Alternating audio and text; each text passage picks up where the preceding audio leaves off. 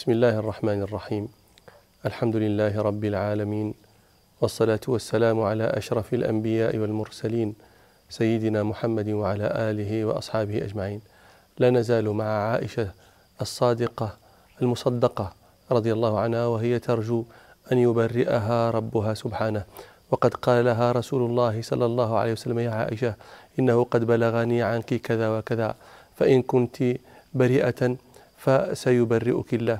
وإن كنت ألممت بذنب فاستغفري الله وتوبي إليه فإن العبد إذا اعترف بذنبه ثم تاب تاب الله عليه. قالت فلما قضى رسول الله صلى الله عليه وسلم مقالته قال صدمعي حتى ما أحس منه قطرة. ويعني ذاك قلت لكم ذاك الدمع الذي كان لا يتوقف صارت لا تجد منه الآن قطرة. ثم التفت إلى أبيها. فقالت أجب عني رسول الله صلى الله عليه وسلم. يعني تطمع أن هذا أبوها وهو ربها وهو من أعرف الناس بها. فهل يعني يستوي عنده الاحتمالان احتمال أن تكون فعلت وأن, وأن لا تكون فعلت. أجب عني رسول الله صلى الله عليه وسلم. فقال والله يا بني ما أدري ما أقول لرسول الله صلى الله عليه وسلم. فالتفت إلى أمها فقالت أجيبي عني رسول الله صلى الله عليه وسلم. فقالت والله ما أدري ما أقول لرسول الله صلى الله عليه وسلم. فلما لم تجد منهما معينا قالت وكنت جارية حديثة السن لا أحفظ كثيرا من القرآن.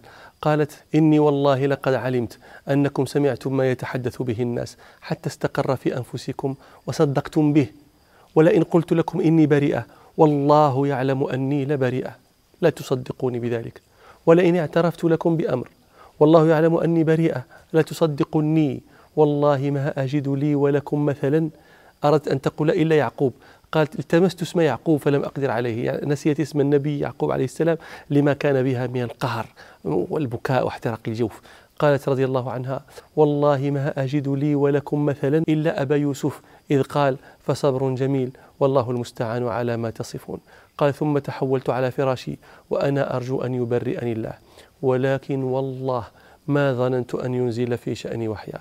ولا أنا أحقر في نفسي من أن يتكلم بالقرآن في أمري. ولكن كنت أرجو أن يرى رسول الله صلى الله عليه وسلم في النوم رؤيا يبرئني الله. فوالله ما رام مجلسه. النبي صلى الله عليه وسلم ما فارق مجلسه. ولا خرج أحد من أهل البيت حتى أنزل عليه الوحي فأخذه ما كان يأخذه صلى الله عليه وسلم من البرحاء. برحاء شدة الحمى وشدة الكرب. حتى إنه قالت حتى إنه ليتحدر منه مثل الجمان من العرق مثل الجمان من العرق في يوم شات من ثقل القول الذي أنزل عليه.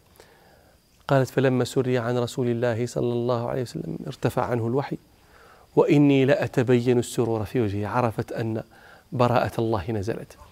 وهو يمسح جبينه فكان أول كلمة تكلم بها صلى الله عليه وسلم أن قال لي أبشري يا عائشة فقد أنزل الله براءتك.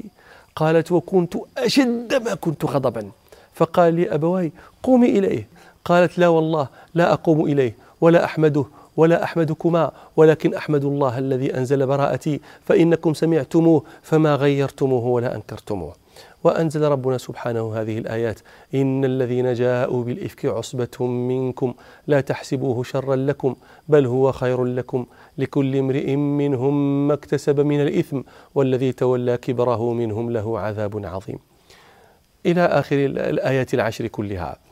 قالت فلما أنزل الله هذا في براءتي قال أبو بكر الصديق رضي الله عنه وكان ينفق على مصطح بن أثاثة لقرابته منه. قلت لكم إن أم أبي بكر هي خالة أم مصطح. فقال أبو بكر والله لا أنفق على مصطح شيئا أبدا بعدما قال لعائشة ما قال.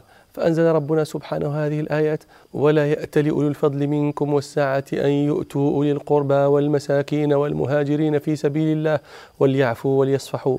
ألا تحبون أن يغفر الله لكم؟ والله غفور رحيم. فلما سمعها أبو بكر قال رضي الله عنه بلى أحب أن يغفر الله لي ثم رجع إلى مصطح ذاك الذي كان ينفق عليه. وكان رسول الله صلى الله عليه وسلم يسأل زينب بنت جحش عن أمر عائشة فقال صلى الله عليه وسلم يا زينب ما علمت؟ ما رأيت؟ فقالت يا رسول الله أحمي سمعي وبصري. يعني لا أنسب إليهما ما لم أسمع ولم, ولم أبصر. قالت زينب والله ما علمت عليها إلا خيرا. قالت عائشة وهي التي كانت أي زينب وهي التي كانت تساميني فعصمها الله بالورع وطفقت أختها حمنة تحارب لها يعني تتعصب لها وتحكي ما قال أهل الإفك لتخفض منزلة عائشة وتعلي مرتبة أختها. قالت عائشة فهلكت في من هلك من أصحاب الإفك؟ تقصد يعني أثمت مع من أثم.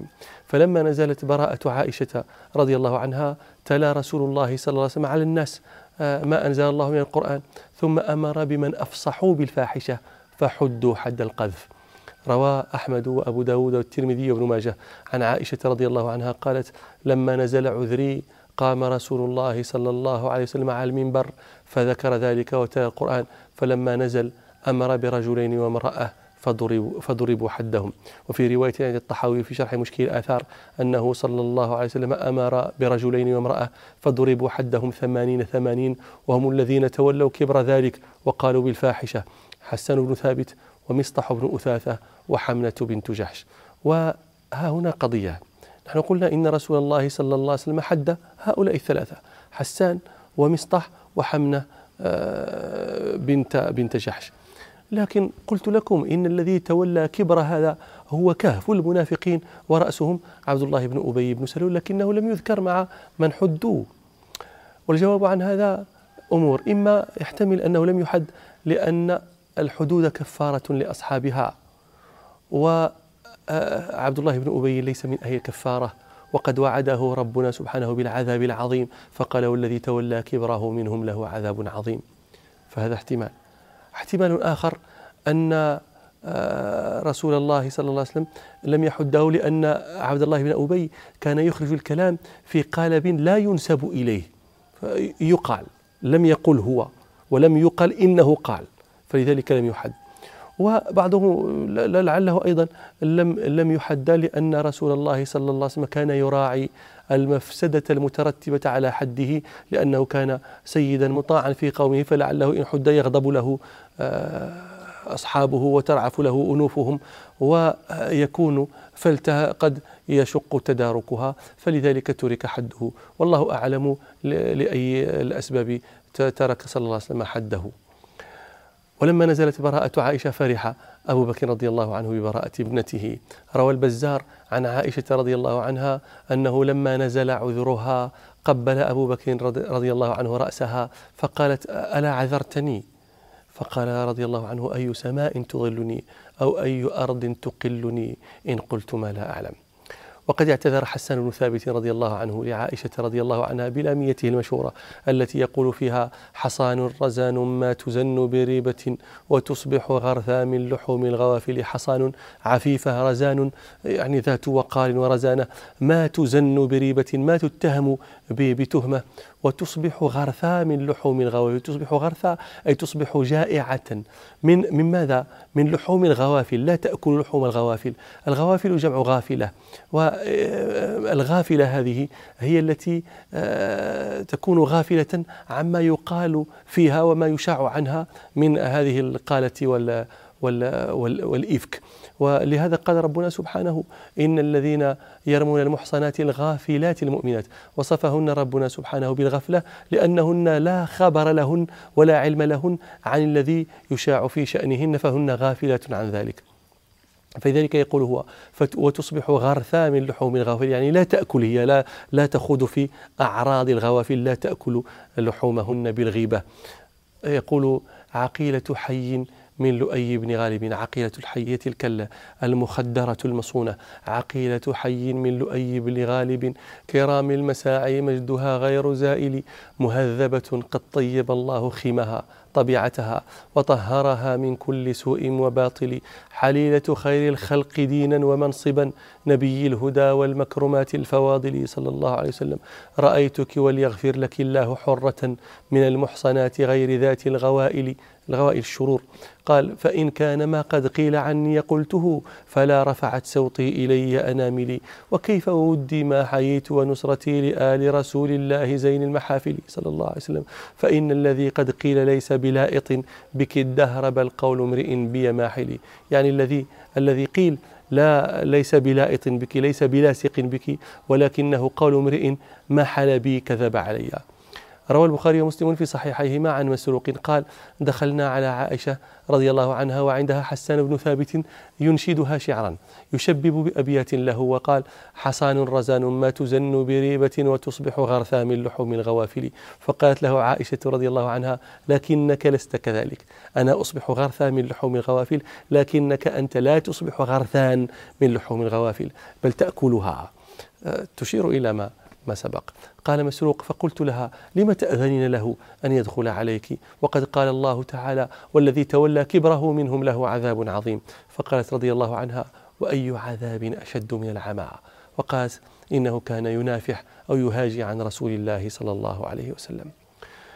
رجع رسول الله صلى الله عليه وسلم من غزوة بني المصطلق لم يكد صلى الله عليه وسلم يهنأ بمقامه في مدينته حتى كانت غزوة أخرى.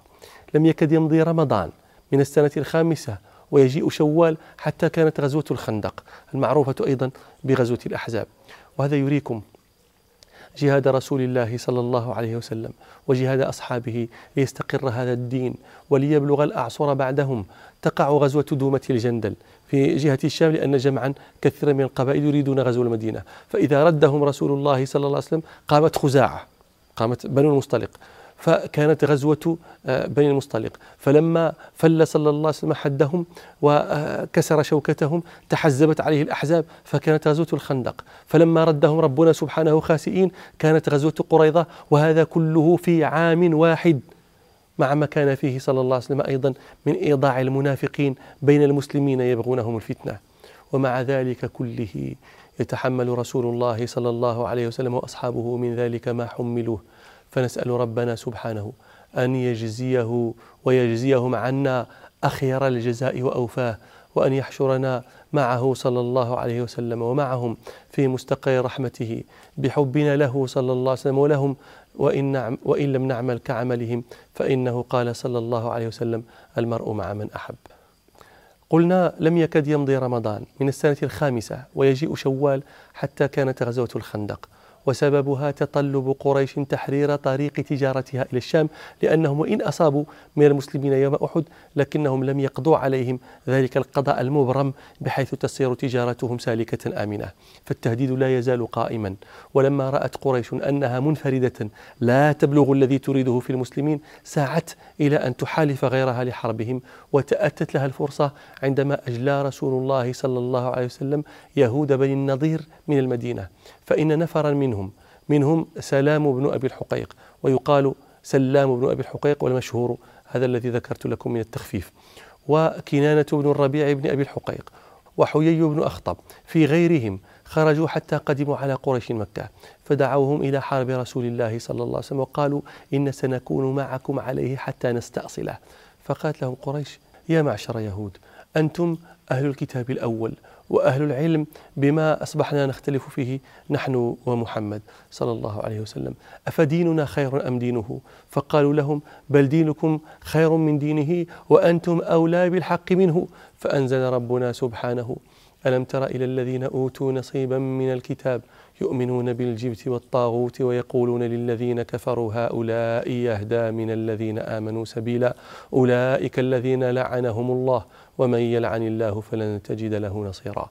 وروى آه، ابن حبان والبزار والطبراني عن ابن عباس رضي الله عنهما قال لما قدم كعب الأشرف مكة أتوه فقالوا نحن أهل السقاية والسدانة وأنت سيد أهل يثرب فنحن خير أم هذا الصنيبير المنبتر من قومه؟ الصنيبير تصغير الصنبور وهو الذي لا عقب له.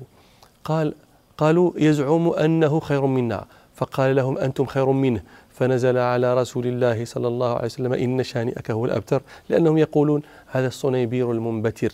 ونزلت عليه أيضا ألم تر إلى الذين أوتوا نصيبا من الكتاب يؤمنون بالجبت والطاغوت ويقولون للذين كفروا هؤلاء يهدى من الذين آمنوا سبيلا أولئك الذين لعنهم الله ومن يلعن الله فلن تجد له نصيرا. فلما قالوا ذلك لقريش سرهم وأجابوهم لما دعوهم إليه من حرب رسول الله صلى الله عليه وسلم. ثم خرج أولئك النفر من يهود حتى جاءوا غطفان القبيلة الكبيرة من قبائل قيس عيلان فدعوهم إلى حرب رسول الله صلى الله عليه وسلم. وأخبروهم أنهم سيكونون معهم عليه وأن قريشا قد تبعوهم على ذلك فاجتمعوا معهم فيه أيضا. فخرجت قريش في أحابيشها ومن تبعهم من أهل تهامة وكنانة. يقودها أبو سفيان بن حرب. حتى إذا كانوا بمر الظهران أدركهم حلفاؤهم من بني سليم. وهم بنو سليم بن منصور بن عكرمة بن خصفة بن قيس علان بن مضر. ووفاهم حلفاؤهم من بني أسد بن كنانة بن مدركة بن الياس بن مضر. ووافاهم غيرهم ممن, ممن أذكر لكم في حلقة قادمة إن شاء الله. سبحانك اللهم وبحمدك. أشهد أن لا إله إلا أنت أستغفرك وأتوب إليك والحمد لله رب العالمين.